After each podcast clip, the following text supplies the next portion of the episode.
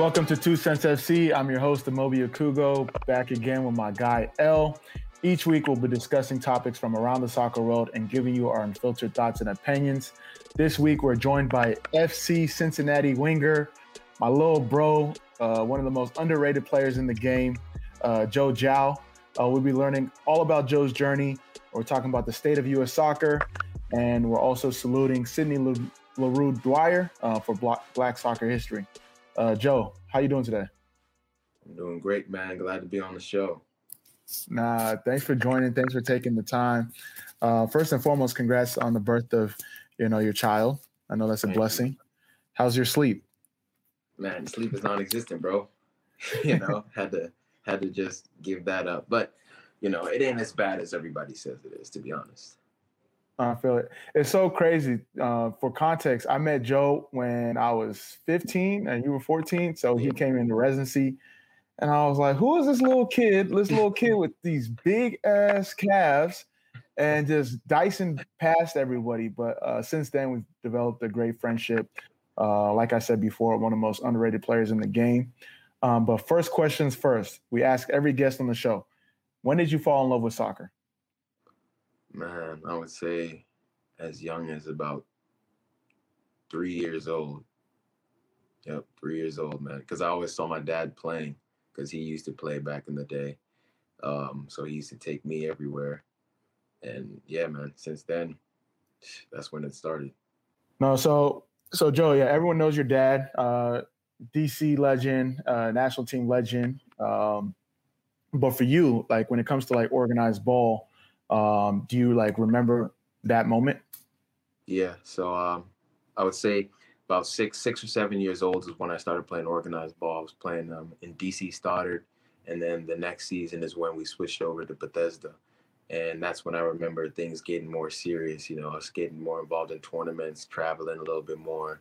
Um, you know, more elite players. So yeah, around that age is when is when it started getting more organized. Okay, so real quick because we've had a couple guests on the show repping the DMV, and I know you rep the DMV super hard. Uh, it's going to be like a two part question. Where does DMV rank nationally when it comes to producing talent? And second question, if you had a chance to give you like give me like a best eleven from the DMV area, um, that can be current or former players that you would match up and take against anybody, who are they, who are they, who are going to be? All right, I'll go with the with the 11. Okay. So before look, before I say this 11, I don't want anybody from the DMV to get to get offended by anything. Uh, no one's hurt feelings. Yeah, if I forgot your name, it's no disrespect. It's just it's a lot of players. I know a lot of guys. So um all right. So from the back line, back line, I would say Shaquille Phillips, you know, my boy Shaquille Phillips, the center back, right center back, left center back. I would have to say my boy um, Chris Hangy was a solid, solid uh, left center back. Left back, currently I'll put Chase Gasper in there. Chase Gasper is doing his thing. Um, right back, right back's a tough one. You know, we have a good few right backs, but Chris Odoi, Chris Odoi, Chris okay. Is doing his thing. Right mid, right? Let me start with the center mid. Center mids, I would have to put Eryk Williamson. Um, who else in the center mid, bro? This is so tough. Oh, my boy, uh, my boy Banga. We played together in Potomac. Tough guy to get by, hard worker. Left wing, I'll put myself, you know, inverted. Yeah, you um, like the inverted role. I remember that. Yeah. On the right side, I'll have to put I have to put. We'll come back to the right side. Number ten, Gideon Zelalem. Gotta put my boy Gideon in there. Up top at striker. This is tough, bro. This is tough, bro. Because I know Jeremy's been doing his thing, scoring the goals, bro. Jeremy's been doing his yeah. thing, thing. Ah, my my boy, but Jeremy, Jeremy knows me and Lester are tight, tight. So I gotta put my, I gotta put my boy Lester up top. Uh, Lester up top. Um, and on the right wing. Bro, this is tough, man. Who's on the right? You ain't putting none of the OGs up there. You ain't putting no Rodney. Oh my god! See, this is what I meant by say don't get offended. Yeah. Chase the talent, Gasper, the talent is too Gasper, much. Chase Gasper, my bad, bro. My bad. Rodney's coming in at the left back spot. Chase, my bad. Um, right winger. Damn, scratch. Israel Cisse up top and Lester on the right because he's a lefty. Bro, bro, we might have to stop this podcast. Israel what, Cisse.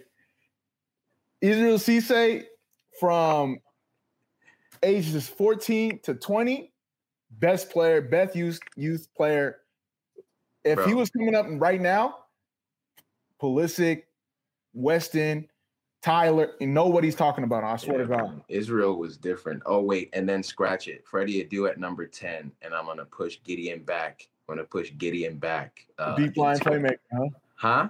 Deep line eight, then, huh? Yeah, deep line okay. eight, deep line eight. Man, we bro, it's it's too many, it's too many guys to think off the top of my head. But yeah, that's what I'll put. Okay, respect. So with that of lineup, I mean, you left a bunch of legends off. Where you ranking it on a national level? Like, you know, Cali, we used to have arguments about this. Man, on a national level, like, I mean, there's still so many guys that I didn't say, like Gucci Onyewu. Like, there's there's yeah. there's there's so many guys coming out the area, but for producing talent, bro, Kyle Beckerman, like, yo, I'm, yeah. I'm, I'm like, guys, don't get offended. I'm just you know thinking on the on the spot right here, but um yeah, man, I'll definitely say we're like top top two, top two for producing talent, bro. Top two for sure. Oh, respect. I mean, those names don't lie, you know. Best, and it's not just like former players; it's current players, it's players that overseas, domestic. Yeah. Uh, DMV, DMV really got it when it comes to the, the talent. So, uh, uh, what is going on here? One second. Yeah, so uh, obviously, you know, growing up in the DMV, you know, you talk about the talent. How has it shaped your career? I know you guys do like pickups. You guys are all very close. You guys keep in touch. Um, unlike you know some other communities, you guys do a great job of supporting one another. So, how do you feel like it's shaped your career, especially you that's traveled all over the world?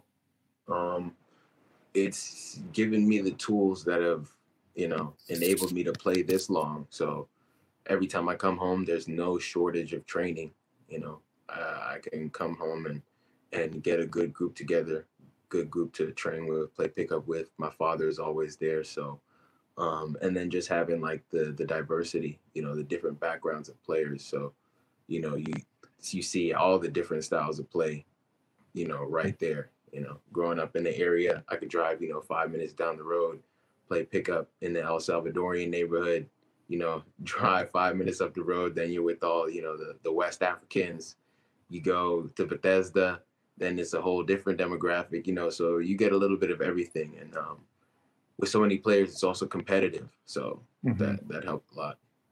No, I respect. You talked about your dad. Obviously, he has a great uh, a story. You know, went to Howard, did his thing, played for the youth, na- uh, sorry, men's national teams, and you know, all over the country. Um, you know, everyone knows that if you can get through a Mr. Giles training session, then you then you right. Uh, so talk about you know training with him growing up, you know the lessons that you know he taught you, um, and just a little bit about you know your guys' relationship. You know, I remember growing up, agents would like say, "You got to talk to the dad." You know, if if the dad's not agreeing, it's not going. So talk about that relationship. Yeah. So um, yeah, man, that's uh, it's it's definitely a, a huge plus when you have somebody who's been through it in your corner already. You know I can't stress that enough. Somebody who knows the ins and out of the game, um, you know, to be able to have made his mistakes and then correct those, telling me certain things, what to do and what not to do. Man, is I mean I can't even really really like describe it, but um, the training sessions it just prepared me mentally.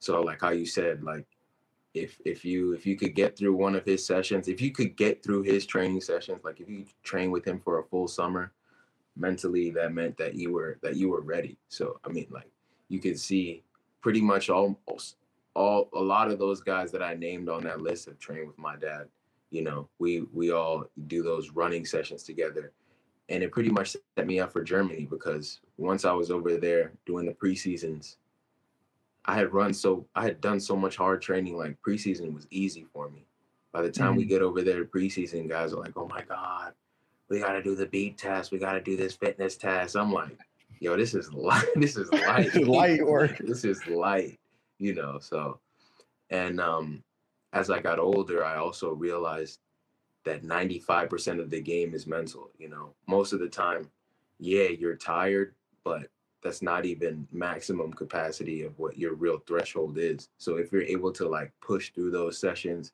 if you're able to, you know, give that last inch over your, you know, competitor, you learn that at a young age, you're just doing it and you don't even know that you're doing it when you're older, you know.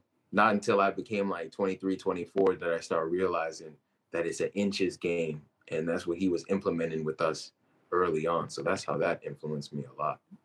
No, our coach is talking about that right now. It's like I guess it was like some Navy SEALs thing where it's like when your your mind is tired, your body's tired, it's actually on you still have 60% capacity to reach. Yeah. Um, and you talk about these training sessions.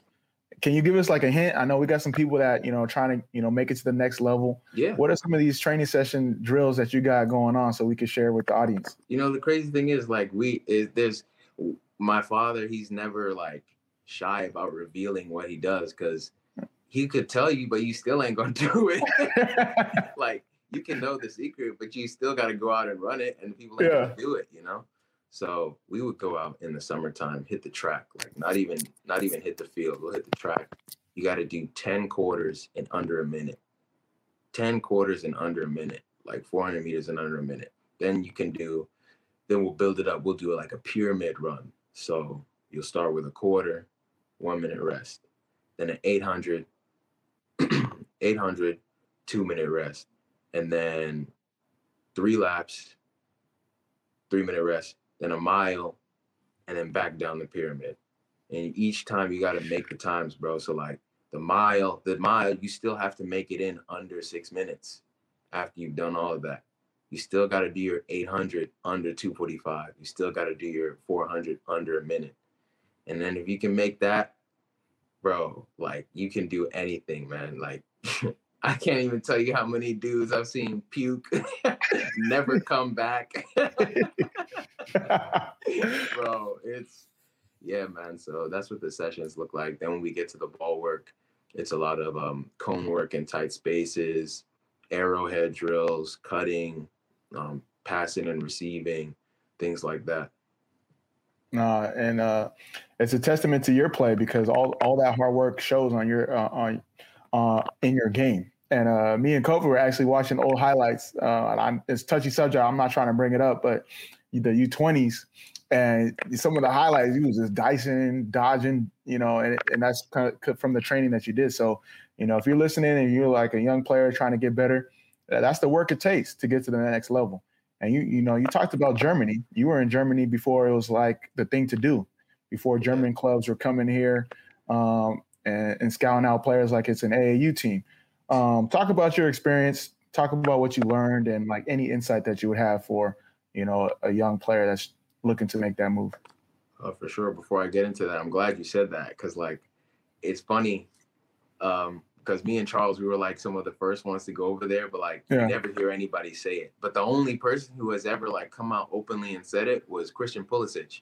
He was yeah. on um, he was on ESPN and he said the guy was like, "How does it feel for you to be like the first American to really get into Germany?" And Christian was like, "Nah, nah, I wasn't the first. Like Joe Gyau was out there before me, you know." So yeah. it was it was nice to hear him uh, hear him say that. You know, Christian's the, the real the, that's that's what it, that's what it's all about though. The real ones really know. Like Christian, yeah. they know. Like they do their research, they do their history, they know like the OGs in the game. So um, it's the it's the media, and I know you got some things in the works to yeah, to to correct the story, but um, the real ones know.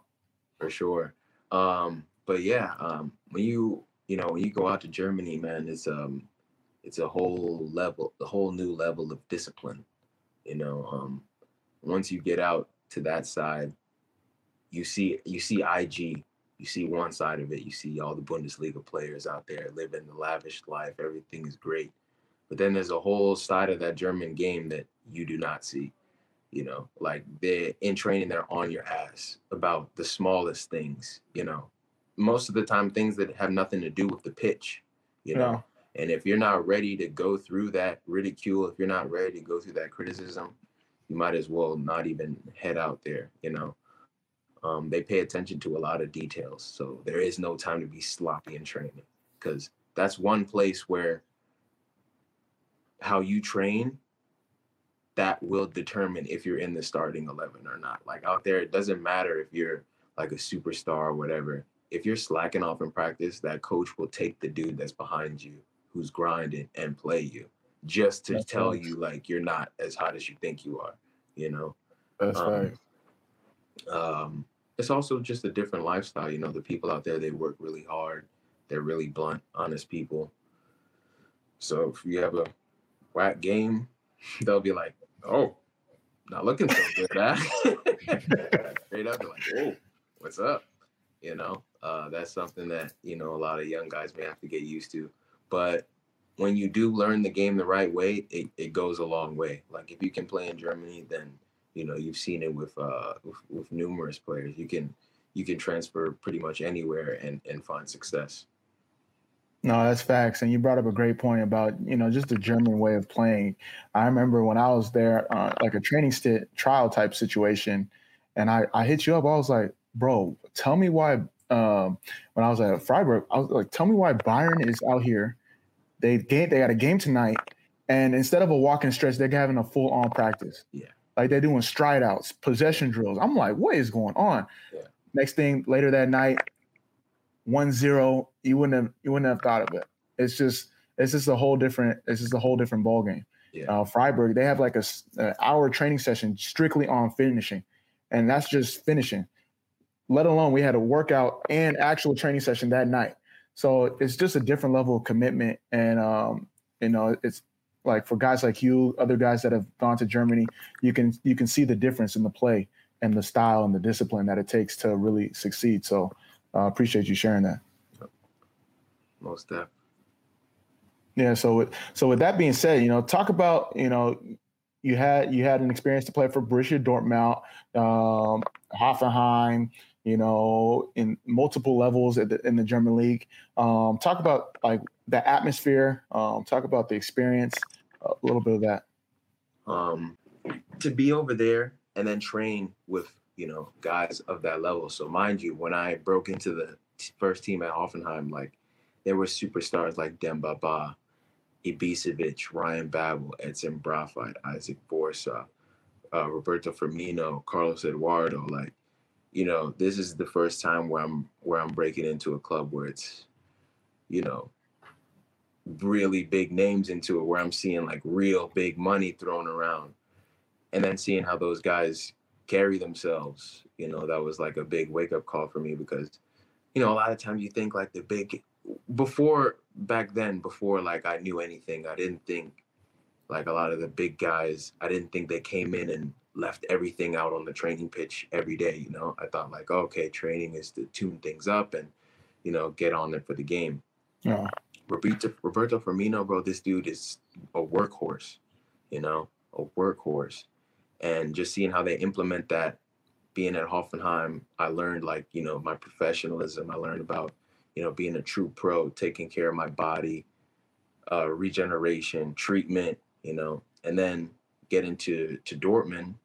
I, I, I already knew what it took to be a pro, but now this was like a step up. You know, the tradition at the club was was next level. Like everywhere you go in the city, doesn't matter if you're a second team player, first team player, like folks are like, oh, they know exactly who you are. You go places to eat, everything's free. You go to Lisa Whip, you're getting percentages, everything off. Like you go get clothes, they're like, oh, just take these clothes and just post a picture. Like everything was just on the house. People just want to be seen around you. Yeah. It was, it was, it was, it was something totally different. And then with that being said, everything was picked apart, ridiculed, you know. So come game time on the weekend, there's this thing. It's Kicker. It's called Kicker. That's the that's the yeah. newspaper or the magazine. And for every game, they give ratings. So they got they got you know the starting eleven, and then they'll put your rating under your name. So if you had a whack ass game, they put that rating like a so um their point system is a little bit different. One is the best and six is the worst. So like if you had a bad game, you'll have like that five next to your five next to your name in bold letters. You know, folks are like, yeah, he's trash. You're talking about it everywhere. You won't hear about it. You'll keep hearing it until the next game, you know. So that always keeps you on your toes. And then just training under Klopp, like he expected a level of professionalism and he expected a level of of you know perf uh, you know perf- he was a perfectionist you know yeah. um and the level of work bro i just remember going into my first preseason with them the amount of like transition drills we were doing i was like yo dudes play like this like we were doing these drills you're at, so the um the five v two is at half field. Yeah. And there's two people in the middle. They bounce it, bounce it, bounce it, bounce it, bounce it. If the two in the middle win the ball, then there's another team on the side of the field that's going on a breakaway. So once you win the ball, they're going for a breakaway and you have to chase back from half field, bro. Like you got to run, sprint all the way back to try and defend the counterattack. And then each uh, pair we'll do that like three times. But when we're doing drills like this, you know, um, possession games where if you lose the ball, you gotta press for like a minute, no matter mm. what. You just just run until you get the ball. And if you don't get it, keep running. And I remember one preseason game. Um, we had just uh, signed a new player. His name was Dong-won Ji. He played in Sunderland, like top players, Korea. Yeah and he had lost the ball. We played against Osnabrück or something. He had lost the ball one time. I've never seen a coach get this angry. He lost the ball one time and didn't run back. Oh my god! It's, it's current Halftime, Klopp tore this man up, bro. And me, this is my first preseason up there. I'm sitting in the locker room, scared, bro.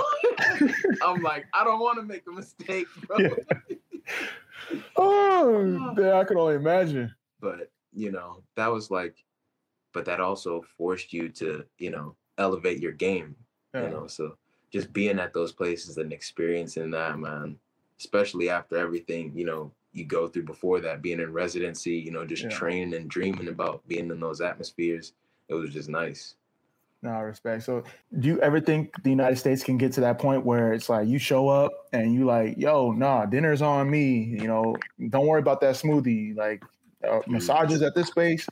Um, you ever think from a culture standpoint, soccer can get to that? I think it's it depends on the market. Like it's getting there. Um, you know, in the off season, we've had uh, over here, we've had a few, you know, organizations collaborate with us. You know, whether it be physical therapy places or indoor facilities, you can come train for free as long as you post. Um, you know, clothing stores, depending on where you're at it's it's getting to that level because more and more high profile players are coming to the league, you know. Yeah. Um, and soccer's like growing at a rapid rate with the new stadiums, new teams. People are highly interested, you know. And bro, the, the level, the level is the level is climbing. The level is climbing heavily. Yeah. So in terms of like, but uh, I know we, me and El always talk about this. Like, you don't have like. Uh, like that LeBron James or like that um, that Ja Morant, where it's like you know you see what they rock in, you see how they moving off the off the field. Uh, what will it take? Like, are you guys gonna just start sharing more? Like, how is that gonna like the team's got to post y'all more? How how does that work in your end? Um, I just feel I feel like I always I always wondered that as well. The the vibes are definitely different over here. Like I remember when I was playing in Europe, you know, guys handle their social media is a little bit different um, to more so they they like market themselves much more. You know what yeah. I mean? They market themselves way more. They have like YouTube channels to where they, you know, show what they do every day, or the team will follow like a certain player and and and do certain things. And I mean, it, will take some time. It'll take some time before it gets before it gets to that level. Um, I just think, yeah, like you said, it's just the culture. We're kind of playing a little bit of catch up, you know. But, yeah. Yeah, I, I think it'll get there sooner or later. No, respect. Okay. Uh, obviously, you know, you're playing for FC Cincinnati, uh, one of the newer teams in the league. Um, the buzz has been crazy. I know you guys got a new stadium. How has it been? Obviously, COVID kind of um, affected some things. But how has it been, you know, playing for the new team? And have you had a chance to see the city Yeah, and things like that? it's been it's been good, man. Um, my family they like the city. You know, my mom, sister, they come out to visit all the time. My wife, she likes it. Um, it's been it's been great. You know, it's it's a different it's a Midwest it's a Midwest vibe though. So it's Mm. you know from the outside looking in, you see the skyline, you think like, whoa, big city living. But like when you get here, it's like slow tempo. You know, Yeah. more for the family orientated person. You know. Yeah. Um, but I like it. And then as for the club, yeah, man, they're they're working really hard to to to try and make this really top notch. You know, when I when I came, they hadn't had the facility finished yet, but now it's like state of the art, man. They got everything in the in the facility. You know, you got chefs cooking every meal. Um, you got the whirlpools, you got the jacuzzis, you got the saunas, you got the pit, the heated pitches. You know, you have you have everything. And then this new stadium is about to be another step up. Um, and it's a soccer city. Like you got a, a a large amount of fans out here, so I like it a lot. Yeah, Cincinnati has a good demographic of you know different cultures and stuff like that. Um, and I mean, even when they're in the USL, they was bringing in big numbers. So, Yeah. uh, have you had a chance to see the stadium yet? Um, no, we're supposed to do a walkthrough in a few weeks though. Okay. They're gonna walk us through everything, show us the locker room, pitch, uh, the family rooms where the families will be staying and stuff like that. So I'm looking forward to it. All right, perfect. And um, you know, your career is taking you through a lot of amazing places. You play with a lot of amazing players. Uh, I want to ask you real quick. You know, earlier I asked you about the DMV best eleven, um, but all time best of like five aside team that you're coming into the turf. And for context, to the turf was a residency term. So we like let me just take you through it real quick. Wake up six in the morning, we do IPI, basically workouts. Then we go to breakfast, then we go train. Um, from there, we go to lunch, then we go to school, 12 to 5.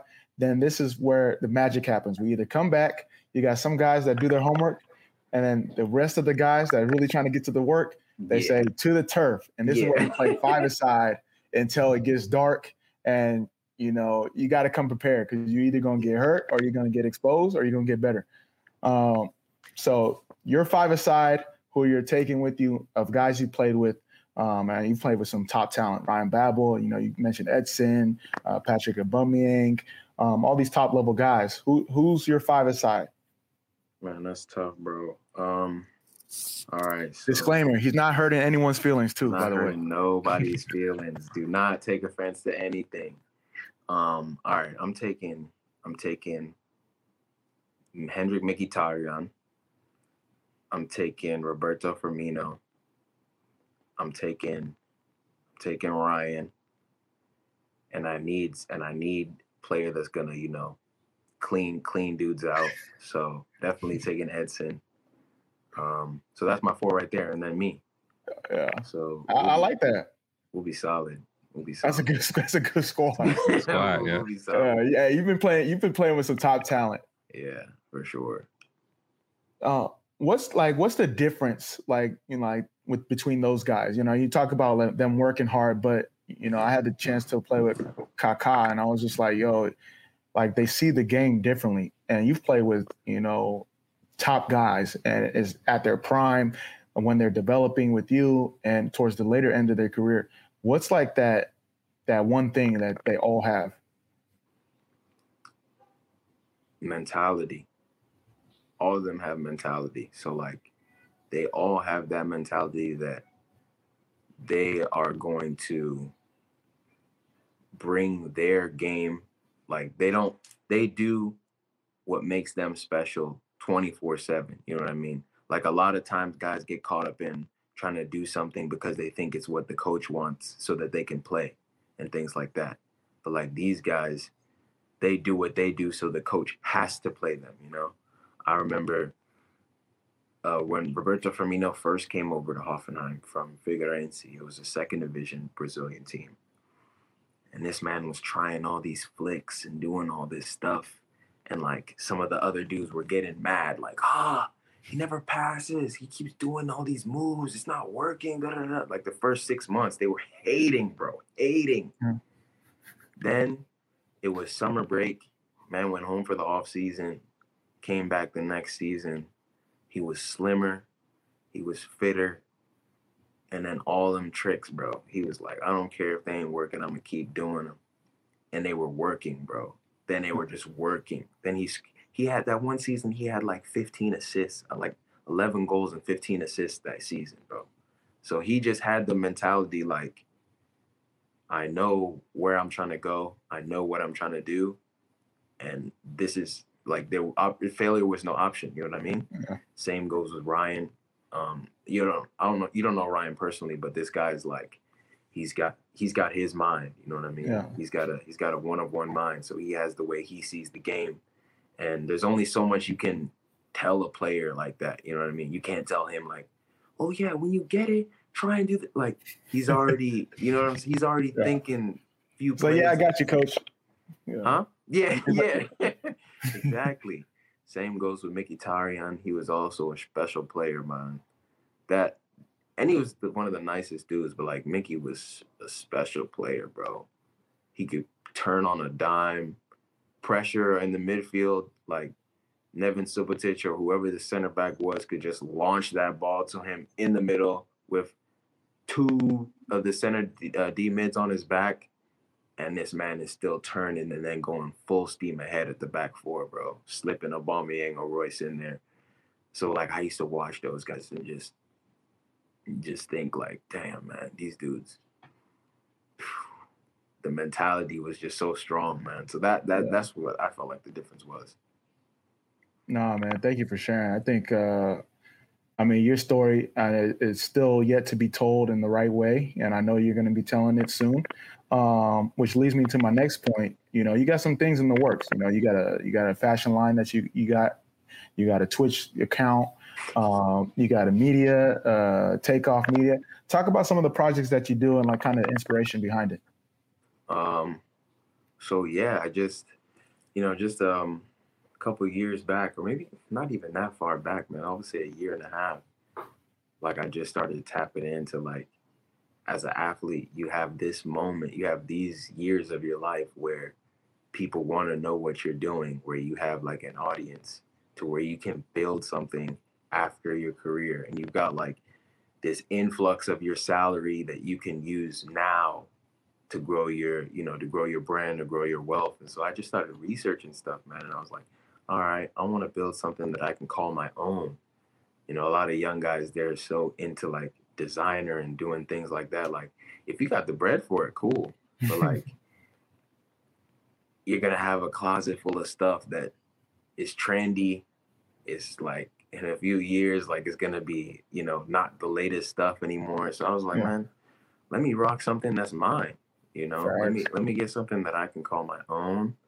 Um, I used to like, you know, lease whips and do this, like, oh, I got the new model, like, you know, and I was like, bro, you leasing the whip, you might as well just throw that money out the window, bro. you might as well just chuck it out the window. So I was like, man, let me switch it up and see what else I can do. So, um, just planning for after soccer, you know, with the takeoff. Um, that's just something that I want to do. Um, that's gonna be, you know, my my line um, my performance, my performance uh, brand, or how you want to call it. And then, you know, back in Ghana, me and my dad are linking up. We got some stuff in the works over there. Oh, what? Bro, just trying to tap into everything, you know, um, learning about crypto, learning. You got so much time as an athlete, man, after practice. Yeah. Just come home and you can just read up on stuff, man. You know, different different ways to to build your wealth. Cause like like like I was saying, right now as a soccer player, you got an influx of money that you got coming into. You're not going to be making the same salary forever. You know, yeah. after after sports, you're gonna have you're gonna have a few months where you're gonna be like, oh, sh- where's my next salary? You know, so, like, you got to call Cobra. It's like, oh, they're not taking care of my health care. Like, what's going on? exactly. yeah, man. Like that's when reality hits, bro. You got, you know, MLS ain't paying for your insurance no more. Yeah. You know, uh, you ain't getting the same deals on on the cars that you used to get. So you got to set something aside to where you can you can build something that, that you can eat off of. So that's yeah. that's that's where all that came from. Uh, respect and also, you know, shout out to you, man. You and Tommy doing the virtual soccer training. Uh, that's the big movement, helping uh, helping people, you know, develop their skills. Sure. You know, when it comes to two of the most technical guys in the in the league, uh, you guys are right up there with the best of them. And it, it's funny, you know, two of the fittest too, and it, it, helps. You know, his dad was a former professional. Your dad was a former professional, so uh, it might be the genes. yeah, crazy. I yeah. and before that, like uh, I knew a couple guys that played with Tommy, but um, when um the guy Tim Ryerson came to me with it, and then he showed me some of the clips that Tommy had been doing, like on the Zoom calls and stuff. I was like, dang, because he was saying like, yeah, his coach used to, his dad used to do the same thing with him, take him to his summer camps and do all the drills. Because I saw all the drills he was doing, I was like, man, this this not that it was like similar, but I was like, it seems like this dude was in summer camps 10 weeks of the summer just like me. And lo and behold we had a combo and he was like yeah i was at the summer camps doing all that stuff. So yeah it was that was funny how we linked up. No respect. So i got a question for you. You might answer it you might not. You might you might try to be political. Your son your future child whatever has a chance to go pro. You sending them to europe you keeping them in the states if this was a few years ago maybe I would have said I'm sending them over directly, you know? Yeah. But now the dynamic is like changing, the league is growing. And I think about it, I'm like, dang, 14, bro, that's young. Four, 14 is young. Like I look at my daughter right now and I'm like, man, if I had to tell her if she told me that she was gonna be leaving to go somewhere forever for 14, I'd be like, eesh, you know? so kudos to our parents for for letting us chase our dream like that. Yeah. Um, but yeah, I would I would say that I would I would let him or her play stateside and get a certain level of experience before going over. Because I look at you know a lot of the transfers now. I look at you know Mark McKenzie. I look at you know Brenden Aaronson. Um, I look at you know the guys, you know uh, Bryan Reynolds, the guys who played yeah. over here for a few seasons and then were able to make that big bounce. You know, um, so I, I think if they have the talent, I would advise them to do that. Oh, respect. Yeah. Like like you said, it's a timing thing. Because I mean, if you was coming up with the talent you had now, that might be a fifteen million dollar transfer transfer fee. I'm telling you. but yeah, that's how life works. That's how life is, bro. that's how life is, bro. yeah. Oh, what you got? Let's go ahead and jump into two truths in the cap. So um, I don't know if we gave you the rundown, Joe, but uh, two two truths in the cap is a game where you'll give us three facts about yourself. Two will be true, one will be a lie, and Amobi and I have to guess what the lie is. Right. So Amobi, last week we got that one right, right? Uh, yeah. No, actually, you got it right. I got it wrong. Now we did the. I think we both uh, got it we right. both get it right. We both got it right. Yeah. Oh yeah, yeah. Yeah, so we on we on a decent little streak right now. So Joe, let's see if you can stump us. All right. So go ahead and take off whenever you're ready, man. All right, cool. Um I was uh, a real big anime artist back in the day, low key. Um in elementary school, I was first chair clarinet player. And then also back in the day, I used to, you know, go out to the ponds with my uncle. We used to catch these big old fish. Yeah. Damn. Who else did we have on the show that said they do clarinet? Um, I don't remember. Yeah, I was trying to think. I'm gonna say the fish is cap. Just by the way he said it, it seemed like it was a lie. nah, so I'm, I'm gonna think... go with that last one. Okay is your uncle on your mom's side, I think, if I remember correct. Uh, I know he's into anime, but I don't know about anime artists. What was the second one again? Nah, you ain't. You wasn't no clarinet player. Yeah, too. He was too busy playing soccer. Nah, that's that's the cap for me. So do I answer now? Uh, yeah, yeah you tell us who got it right. All right, L got it right. Golly. L got it right. I was clarinet, bro. I was first chair, man. oh my god. Man, don't try to don't try to box the man in. He multifaceted, bro. Yo, I was into the instruments, man. I played clarinet and the saxophone. See, I was assuming it was gonna be like another instrument, so I was like, nah, that's cap for sure. Unbelievable. Okay. Fair enough. All right, cool. So let's slide right into these topics, though. So we all know MLS, Sacramento's out of the MLS race for now. Um, so there's five cities that could possibly, you know, be in the running to take its place. Um, so you may or may not know the main investor for uh, Sacramento's MLS bid pulled out. Maybe it's due to COVID. Maybe it's due to some other things that they saw. Um, but this opened the door for some other markets to kind of slide into place. So Detroit, Vegas, Phoenix, San Diego, and Sacramento still could be in the running if they get another lead investor. But out of those, those are the five markets that are said to kind of be in the running to take its place. So, which city do you guys think is most likely to get the bid, and you know why? Why do you think that's the best city? Man, for me, I would say Phoenix or San Diego. Phoenix or San Diego. I was uh, I like Phoenix just because of um, you know the success they've had in the in the USL these past years. They've had a lot of good players, um, and I think that's a good market. Um, I think that's a good market to get into. But also San Diego as well. Like San Diego San Diego.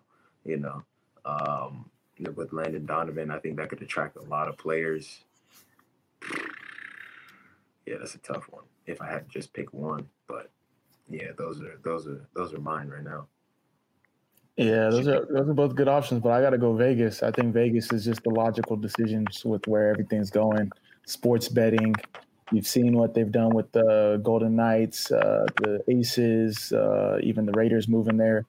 Um, I know, oh, I'm not gonna say I know personally, but I know MLS is like we have to have an imprint in Vegas at in some capacity. So yeah, I think Vegas is the God. move. Vegas, bro. The, yeah. That's just, I mean, that might be a bad away trip. Their their home record should be very good. Actually, it could be very bad too, depending. but babe, we're going to Vegas for the weekend. What? Yeah. We got a three day road trip. coaches, coaches would be setting it up where okay, Vegas game Saturday. We're gonna leave Tuesday. Just get acclimated. Heck yeah, bro. That, I'm telling you, that's what the East Coast teams will do. for sure. East Coast teams will do that for sure. you know. Oh my goodness. Um. Yeah. So I think Vegas is a. I think Vegas, but Phoenix, San Diego, even Detroit, and I know you mentioned even Sacramento it's, it's the thing about the U.S. There's so many good markets, um, but from the standpoint of right now, logically, I think Vegas makes the most sense. Yeah. So you think they think they bring a brand new team into the fold, or they port over one of the USL teams?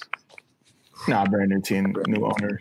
Yeah, I, I, I yeah, I know people are trying to actually bring a team, bring something to Vegas. Okay. Yeah. All right, so let's jump into to the next topic. So recently, LeBron and Maverick joined Fenway Sports Group as um, one of the first black owners or black uh, partners to join the group.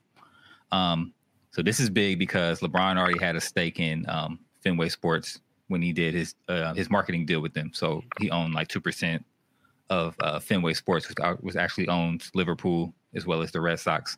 But now he's up in that stake and take, taking a bigger piece of the pie. Um, and he brought his boy Maverick along as well. Um, and so on Tuesday, they approved the $750 million investment from Redbird Capital, in addition to LeBron and Maverick jumping in. Um, so with plans to expand into other sports. So they want to move into um, NFL, NBA. They want to grab another European soccer club, NHL, MLS, WNBA, as well as NWSL. Um, and so this is a cool strategy. We know that they're going for world domination here, but caught a little heat um, with the with the NWSL side because of how they treat Liverpool's women's team. They don't get any um, any uh, investment on that side, so it kind of I guess rubs some people the wrong way. But I want to get well, you guys' who, thoughts. Who, who doesn't uh, get the women's team won't get any investments from the from the currently Liverpool's women's team doesn't get any like attention from um, from the from the ownership group. They're not talking about resources. Yeah, but they're talking about they're talking about adding an NWSL team. You know, right. so uh, it's like you, if you can't take care of the women's team you already have, how are you going to handle, right, you know, right, NWSL right. team? So I wanted to get you guys' thoughts first on LeBron jumping into the game even more, um, but then also on the women's side as well, like kind of what what FSG is doing with um, NWS, NWSL while potentially neglecting Liverpool's team. Uh, you want to start or? Yeah, I'll say uh, LeBron and Mav. You know, they had a, a serious one-two punch. It's like uh, Jordan and Pippen, but from a business angle. Um, I think this is a good move. Um, you know, partnering up with Fenway Sports Group, you know, one of the innovators when it comes to the sports business, private equity, VC space. Um, so I'm excited to see what moves they got in the works moving forward. Uh, from that standpoint, um, I love it. You know, Maverick Carter, LeBron James, those are the people that I look up to from a business, uh, sports perspective as well. Uh, on the women's side, you know, them investing in NWSL, while that's great, um, but you also have to invest in the women's team that you already own. Um, I think it would make sense because then you can build like a relationship. Um, NWSL, I know a lot of those players in their off seasons, uh, they go on loan to um, teams in Europe. So that would be a great way to, you know, create a, a, a synergy, um, but, you know, just use the resources. They're not lacking money. I, I don't want to tell someone how to spend their money, but Liverpool did make it to Champions League finals two years in a row. They won the league. Uh, I think they're doing well. So um, I think they can share share some money over over to the people that need it and are the deserving as well. No, definitely, I definitely agree with that. It's man, that's uh, it's so cool. It's it's motivation to see you know um, LeBron doing like such big moves like that. You know what I mean? Um, with these big ownership stakes. Uh, and it's cool to just see a lot of the NBA players as a whole making moves like that. You know, seeing Kevin Kevin Durant do it, um, seeing who else did it? James Harden did it. Yeah. You know, just seeing moves like that, man, is is definitely is definitely nice to see guys, you know, opening up and branching out into different spaces. Um, hopefully, more guys try to reciprocate that in the future. But yeah, gotta gotta invest in the in the in the in the current investment that you already have on the women's side. You know, I if I was the if I was the Liverpool women's team, I'd be looking at it like, uh, what? I'd, be, I'd be like, wait, what's going on? You know, it's cool for the NWSL side, but you know, for the for the Liverpool women's side, it's definitely like it's bittersweet. Um, but like Moby said, I'm never the one to tell anybody how to spend their bread. so, you know, but um, hopefully they'll be able to to patch that up because the other moves that they're making are definitely big. Yeah, I think they got relegated recently too, which is even worse. You know oh, what I'm saying? Like, yeah. Uh, but Joe, like to that point, um, seeing other athletes, like, like even even former soccer players like um, DaMarcus Beasley, um, Landon Donovan, people kind of Michael Parker just uh, Michael, Michael Parker, Michael Parker as, as, well, um, investing in USL or other you know lower league teams. Do you have any ambition to do the same? Um, nah, but I would try what you know, kind of trying to reciprocate what my father is doing, just you know, becoming like a feeder, um, not a yeah feeder, basically like a farming system for mm. a lot of these clubs. You know, with all the with all the talent that my that my dad has produced, he's been able to, you know, send a lot of kids, you know, to certain places, or a lot of guys have been able to, you know, get to certain places through his training. And nowadays, like so many people are looking for the ins and outs. They're looking for scouts, or they're looking for, you know, small clubs to to find players. So if you are recognized as, you know, the place that's producing a lot of talent, that's how you can capitalize as well. You know. Um, making a small club or your own training program, things like that, and then partnering with bigger clubs, and they you know funnel money through your through your um, whatever you have your project that enables you to create more you know create more talent. You can invest more in your equipment or whatever. And then it's a it's an ongoing cycle of talent producing players you know getting transfers all types of stuff Yeah, I think once they get this whole uh, solidarity payment thing worked out, we'll start seeing a lot more of that circulating for sure. All right, so let's jump into another game we like to play here on the show. No card, yellow card, red card. So this is a rapid fire game where I'll read off some headlines or some topics, and you'll give me your opinion on those topics using the soccer card system. So no card is obviously I'm cool with it. Yellow card, I can go either way. Red card is I'm not cool with it or I disagree. Um, and then kind of give a give a reason why you gave that card rating. All right. So first one, no card, yellow card, red card. Yunus Musah commits to U.S. men's national team. Joe, I'll let you go first. Uh, so no card would be I see no problem with it. Mhm. Yeah, no no card, no card. I mean I think that's a good move. Good move for for both parties. Um, I think he'll be a big part of the squad moving forward, and I think it's a big pickup for for the U.S. men's national team. Yeah, no card. The only way I would say yellow card is that if uh, is from the standpoint of U.S. Uh, supporters not thinking he was going to sign with or commit to U.S. Yeah. Um, I think a lot of dual dual nationals will like hint or like say they're going to go somewhere else, but at the end of the day, uh, they want to play for the states. It's just that they want to be kind of the top dog. So you know, they just want to be courted. They want to feel loved. Yeah. All right. All right. So next one. Uh, no card, yellow card, red card. Trent Alexander Arnold dropped from England's recent call up. Joe, what you think? Uh, like you know, from a player standpoint, yeah, it's kind of rough. But I would also say like no card, bro. Liverpool's not having the best season, man. It's uh, it's it's tough, especially in the English game, man. It's dog eat dog out there. Um, I feel like there's other right backs that are doing their thing. Um, you know, Reece James is playing well. Wan-Bissaka is doing his thing. Did he? Did he? Did did Wan-Bissaka get called up? I don't think so, don't bro. think so. That's a red Yeah. card right there. Yeah, he, he isn't even getting love. He's been threatening to play for um, uh, where's he from? Ivory Coast. Congo? Ivory, Yeah, Ivory Congo. Coast, I think. Yeah. I think it's Ivory Coast, but yeah, that's a red card that he's not getting called up. But I don't think it's a card that Trent didn't get called up. Yeah, What you think? I-? I agree. No card. It's just crazy. Um, just last year, this time last year, they can love you, hate you, love you again. They were saying he was the best right crosser in ever. Like Beckham has nothing on Trent Arnold. Now, hey, let it let some time pass before you make these proclamations. Yeah, man.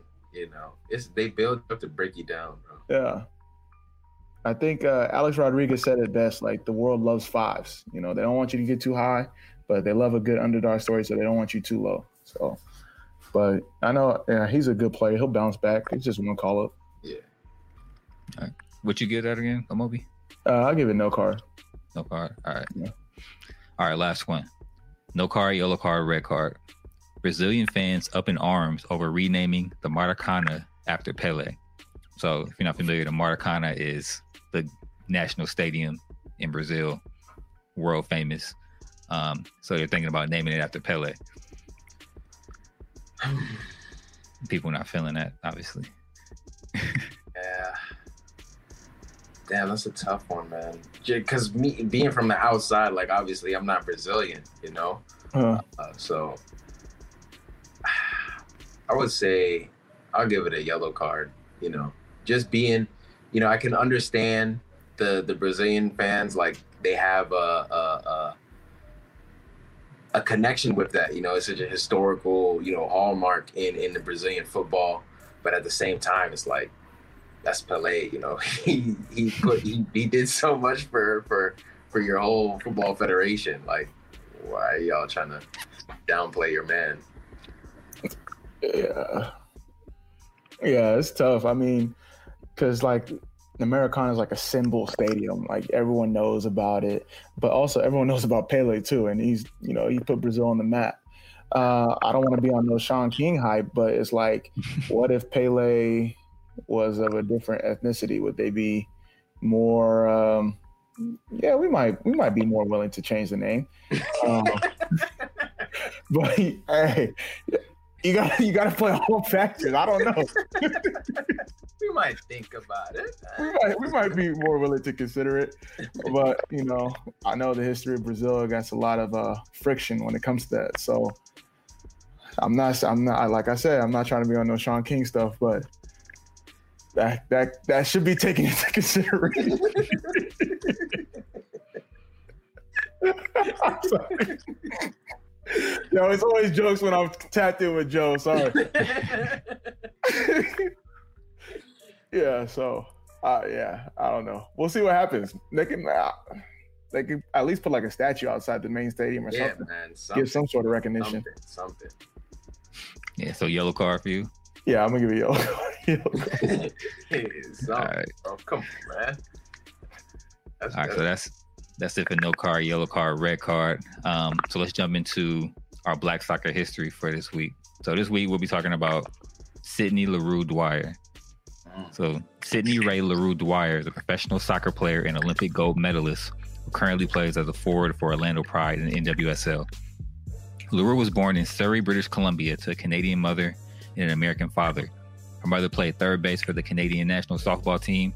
Her father was a professional baseball player who pitched briefly for the California Angels in 1986. Sydney also played a little played little league baseball for, for 10 years in addition to excelling in track and soccer. Leroux became the youngest player to play for the Vancouver Whitecaps of the W League at the age of 15. She also won a championship as part of a British Columbia select team at the at the Canada Games in 2005. Leroux knew from an early age that she wanted to play for the United States women's national team. So, in order to pursue that goal, she moved to Scottsdale, Arizona at the age of 15 and attended Horizon High School. Um, and during your during her junior and senior years, while living with multiple host host families, she also helped lead uh, Sereno Soccer Club to state titles in 2007 and 2008 during this time. Leroux played collegiately um, collegiate soccer for UCLA um, from 2008 to two- 2011 under head coach Jill Ellis and BJ Snow. Were you you were there at the same time, right, Amobi?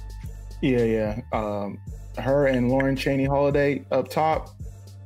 One of the deadliest combos in uh, women's college soccer history. It was crazy watching them play. Yeah, for sure. So as a junior, Leroux ranked fifth in UCLA history for career points at 91, as well as fourth in goals, 41, and game winning goals at 15. She ranked third in the Pac 10 for goals with 13, and second in game winning goals for six, with six, earning her first team All Soccer American MVP, third team NC, N, NSCAA All American, first team NC, NSCAA All Pacific Region, and first team All Pac-10 honors in the same year. So she balled out that year. Crazy. Um, Leroux was the number one pick by the Atlanta Beat in the 2012 WPS draft, but the league folded before she could play the game, play a game with the team. That summer, she joined the Seattle Sounders women um, of the W League, and in 2013, she joined the Boston Breakers in the inaugural season of the NWSL. Leroux also spent time with the Seattle Reign, Western New York Flash, FC Kansas City, and Orlando Pride, where she currently plays. Leroux has 25 caps with the U.S. Women's National Team, um, a gold medal from the 2012 Olympics in London, and a World Cup from 2015. Uh, so we want to salute Sydney for being a baller, a wife, a mother, and a fixture in American and Canadian soccer. Yeah, salute to Sydney. The fact that she only has 25 caps. Yeah, bro. I, when you said That's- caps, I was like, what? Yeah, I, I, I don't know what. That's a crime. She missed a lot of time to injury, and then she got pregnant Yeah, back to back. So yeah. But yeah, shout out to Sydney because I remember one of my good friends' uh, daughter. Um, I was, you know, talking to her about soccer, and she was like, "I was like, who's your favorite player?" Um, she was like, "Sydney Leroux," and I just called up Sydney because you know we're good friends from college. And when my friend's da- daughter heard her on the phone, changed her whole life. Like, um, like so that exposure, you know, representation matters, and Sydney's done a great job of doing that, you know, for young African American uh, women. And uh, yeah, so shout out to her, and you know, not only Women's History Month, but Black Black History Year. So for sure. Oh, for sure. So yeah, that's it for this week, man. Yo, so thank you once again, Joe, for t- tapping in. Uh, you know, making time in your schedule. I know you got a you know a wife and family uh, to take care of. Um, but for the folks that want to tap in with you, where can they find you? Uh, you guys can find me on IG at JoJel36. Um, you can find me on Twitter at 36finest. Not that active, but you know when I'm active, we active. So um, yeah, that's uh that's about it. I mean, my Twitch ain't really up and running yet, so I'll save that for another time. But um, okay, when his Twitch is up and running, get ready for some massive trash talk. Uh, Joe's oh, one of the best yeah. trash talkers. yeah, yeah. Please, nobody. Once again, please, nobody get offended. Don't get offended by the trash talk. This is all. It's all love. It's all what love. you playing right now, Joe? Uh, a lot of a lot of Warzone, man. A lot of Warzone. Okay. Um, yeah, that's that's pretty much mainly what I'm on. I mean, I do fighting games too. You know, Tekken, uh, Injustice, classic, combat. You know, I'm in I'm in all of that. Dope. And uh, can we get a timetable on some of these projects that you got in the works, or are we still still wait? Gotta wait. Um, timetable. So um, I'm linking up with one of my boys. We're gonna start, you know, creating some content uh, when the season gets loaded. You know, some some day in the life type footage. You know, my, my cousin he's good with the camera, so uh, we're gonna we're gonna try and launch some of that stuff. I would say summertime. I got something in the works with uh, Peebo, my boy Peebo, Due, yeah. Chris Hangy. They're uh, content creators at uh, this thing called Homegrown, based out of the DMV. Um, they're uh, you know we linked up over this past break, did a little mini documentary, so they're they're editing that. Um, but yeah, that's uh, that's those two things that are that are in the works right now. Yeah, I'm excited to see that, and make sure you guys tap into Joe. Uh, like I said before, one of the most underrated players in the game. Um, but that's it for the show. Um, subscribe, rate, and review. It helps us get discovered. Follow us on all the socials at Two Cents FC. Check out our merch at two Cents shop. As you can see, I'm rocking the hat. It helps support the show um, for us to continue to get wonderful guests, for us to continue to, you know, be on a consistent basis. Uh, yeah, get that merch. And then tweet us your comments on the show or any topics you want me or El to discuss. Like you guys know, every week, unfiltered thoughts and opinions, the only soccer show where you're getting it like this. So uh, thank you guys for tuning in and hope to see you guys soon. Peace out. Peace.